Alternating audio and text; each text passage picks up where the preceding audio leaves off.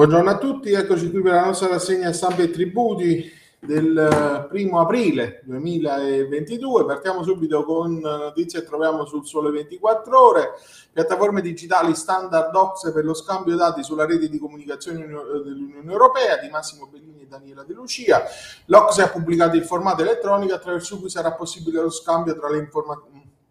tra le amministrazioni fiscali di informazioni concernenti le piattaforme digitali in base al Model Reporting Rules for, uh, for, Digital Platforms. E quindi le informazioni raccolte saranno oggetto di scambio automatico tra lo stato di residenza dell'operatore della piattaforma digitale e gli stati di residenza dei venditori e quindi possono essere fatte su base spontanea e non reciproca da parte di uno Stato o altre giurisdizioni coinvolte anche se non aderiscono allo scambio di informazioni. Sui comuni i bilanci sono messi in sicurezza, l'articolo di Francesco Cerisano troviamo su Italia Oggi, quasi 380 milioni a Napoli, 221 a Torino, 112 a Palermo, 45 a Reggio Calabria e 10 a Messina, l'ordine delle risorse che affluiranno in due anni eh, nelle casse dei comuni più in crisi dal punto di vista finanziario per effetto dei due decreti interministeriali che hanno ricevuto ieri l'intesa della conferenza Stato Città e Comuni, quindi 16 città metropolitane con disavanzi pro capite superiori a 700 euro riceveranno presto la quota eh, parte di loro spettanza dell'assegno di 150 milioni che rappresenta la rata per il 2022 del metacontributo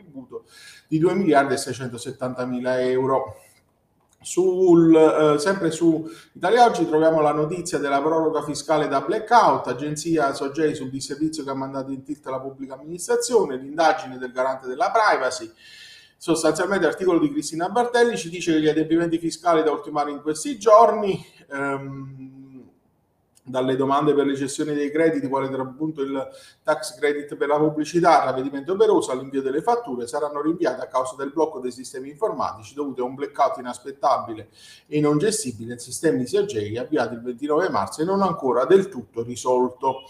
Eh, su Italia Oggi sempre troviamo l'articolo di Sergio Trovato, prima casa decisivo il catasto, l'ha chiarito la Cassazione, uno studio utilizzato come abitazione paga l'imposta e quindi la forma prevale sulla sostanza. Per l'esenzione dal pagamento dell'imposta municipale è decisiva la classificazione catastale, un immobile iscritto in catasto come studio non può fruire dell'esenzione, anche se di fatto viene utilizzato come abitazione principale per il trattamento agevolato contro l'oggettiva classificazione catastale e non l'effettiva destinazione d'uso come residenza della famiglia. È onere del contribuente che far, vuol far valere il diritto all'esenzione impugnare l'atto di classamento quando stabilisce la Corte di Cassazione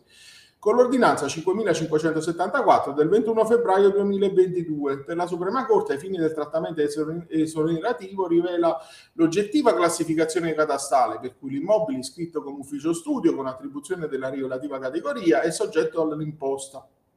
Infatti, nel caso in cui sia iscritto in una diversa categoria catastale,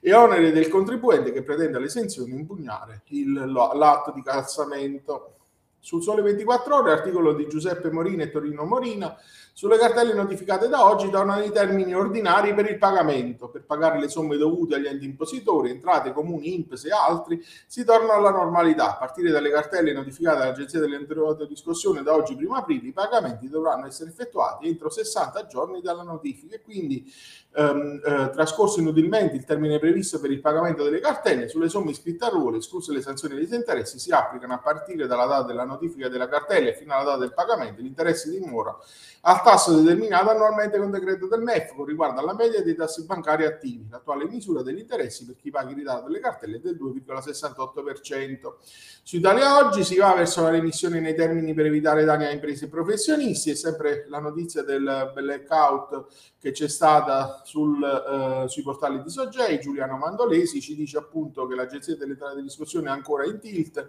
e i siti sono utilizzabili solo a singhiozzo e quindi si va verso la remissione in termini per evitare sanzioni o danni alle imprese, professionisti e cittadini. In particolare c'è eh, la, l'invio delle comunicazioni, come abbiamo detto, del tax credit che rientra in questo, um, nella scadenza del 31 marzo. Sul contenzioso tributario, Ivan Cimarussi ci dice che la banca dati delle sentenze resta in uso a giudici e agenzia. Eh, l'articolo lo troviamo su NT Plus Fisco eh, e nasce da una missiva del garante del contribuente della Lombardia che aveva richiesto al Ministero dell'Economia e delle Finanze di rendere pubbliche delle decisioni per favorire il lavoro difensivo dei professionisti del fisco. Um, in,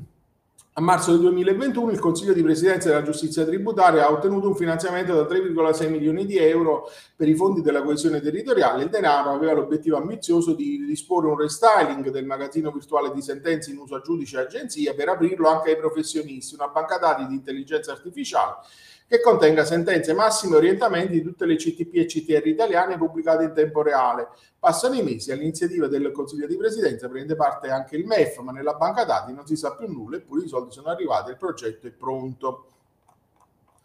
Ehm, su Italia Oggi, coniugi esenzioni IMU future, l'articolo di Alessandro Merciari da, commenta una sentenza della Commissione tributaria di La Spezia che ha rigettato un ricorso presentato con altro avvisi di accertamento eh, IMU eh, riguardanti la nota questione dei cosiddetti nuclei scissi e i giudici di prime cure hanno confermato i provvedimenti riferiti a diverse annualità sostenendo l'irretroattività della legge 215 del 2021, norma di conversione del DL 146 che come si legge in sentenza sentenze applicabile solo a partire dal 2022, mentre per il periodo pregresso vale il principio che a nessuno dei due alloggi siti in comuni diversi si applica l'esenzione in conformità a quanto è più volte affermato dalla Cassazione anche recentemente